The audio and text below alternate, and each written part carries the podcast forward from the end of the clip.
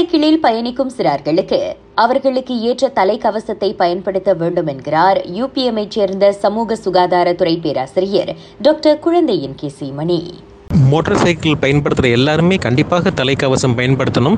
அதுவும் குறிப்பாக சின்ன குழந்தைகள் வந்து உங்கள் தலைக்குன்னு உள்ள சைஸ் உள்ள தலைக்கவசம் தான் பயன்படுத்தணும். ஏன்னா சின்ன குழந்தைகள் வந்து பெரியவர்களோட தலைக்கவசம் பயன்படுத்தும் போது அது வந்து பெருசாக இருக்கும். அப்புறம் ஒரு விபத்து நடக்கும்போது அந்த தலைக்கவசம் வந்து தானாக ரிமூவ் ஆயிரும். அப்போ அந்த குழந்தைகளுக்கு கிடைக்க வேண்டிய பாதுகாப்பு கிடைக்காம போயிடும் குறிப்பாக இந்த சீரை முத்திரை போட்ட தலைக்கவசம் தான் பயன்படுத்தணும். ஏன்னா அந்த சீரை முத்திரை இருந்தால் தான் அது வந்து ஒரு மோட்டார் சைக்கிள்குள்ள சைல்டு ஹெல்மெட் முறையான தலைக்கவசத்தை பயன்படுத்துவதன் அவசியம் குறித்து விவரித்த அவர் ப்ராபபிலிட்டி ஆஃப் இன்ஜுரிஸ் வந்து எழுபத்தி ரெண்டு பர்சன்ட் குறைக்குது. அப்புறம் ப்ராபபிலிட்டி ஆஃப் டெத்து வந்து முப்பத்தி ஒம்பது பர்சன்ட் குறைக்குது. ஸோ இதுதான் அதோட பெனிஃபிட் அண்ட் ஒன்று ரெண்டாவது வந்து குறிப்பாக நம்ம பார்க்கும்போது இந்த மோட்டார் சைக்கிளில் ட்ராவல் பண்ணுறது வந்து ஒரு விபத்தில் இன்வால்வ் பண்ணான்னா முக்கியமாக வந்து அந்த தலையை வந்து ப்ரொடெக்ஷன் கொடுத்தாகணும் ஒவ்வொரு மோட்டார் சைக்கிளிஸ்டோட டெத்துன்னு பார்த்தோம்னா ஐம்பத்தி ஏழுலேருந்து எண்பத்தி ஏழு பர்சன்ட் வந்து அந்த தலைக்கு வர காயங்கள்னால. ஸோ அந்த தலைக்கு காயங்கள் வராமல் இருக்கிறதுக்காக பாதுகாப்பான பொருள் என்னன்னு பார்த்தோம்னா இந்த தலை கவசம்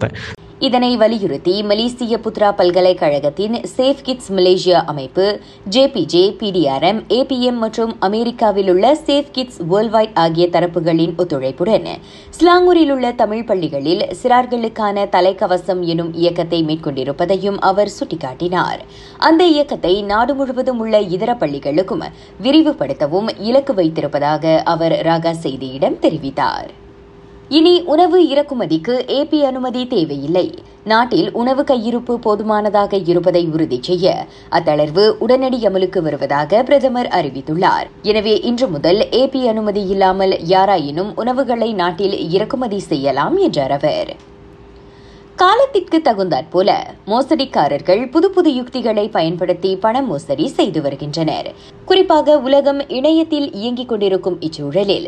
மலிவு விலை பொருட்கள் நல்ல சம்பளத்துடன் கூடிய வேலை போன்றவற்றை தருவதாக கூறி மோசடி செய்யும் கும்பல் அதிகரித்துவிட்டது. கடந்த ஆண்டு நெடுகிலும் நாட்டில் எழுபத்து நான்கு மில்லியன் ரிங்கிட்டுக்கும் அதிகமான நட்டத்தை உட்படுத்திய ஒன்பதாயிரத்துக்கும் அதிகமான வர்த்தக மோசடிகள் பதிவாகியுள்ளன.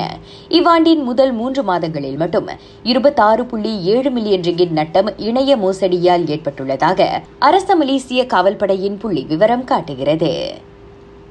கோவிட் நைன்டீன் தடுப்பூசி போட்டு முடித்துள்ள சிறார்களின் எண்ணிக்கை முப்பது புள்ளி இரண்டு விழுக்காடாக அதிகரித்துள்ளது. அது பத்து லட்சத்து எழுபத்து மூன்றாயிரத்துக்கும் அதிகமான ஐந்திலிருந்து பதினோரு வயதுடைய சிறார்களை உட்படுத்தியதாகும். பிகிட்ஸ் திட்டத்தின் கீழ் பிள்ளைகளுக்கு முதல் தடுப்பூசி போட இம்மாதம் முப்பத்தோராம் தேதி இறுதி நாளாகும். ராகா செய்திகளுக்காக நான் திவ்யா வேகன் ஜான். வணக்கம்.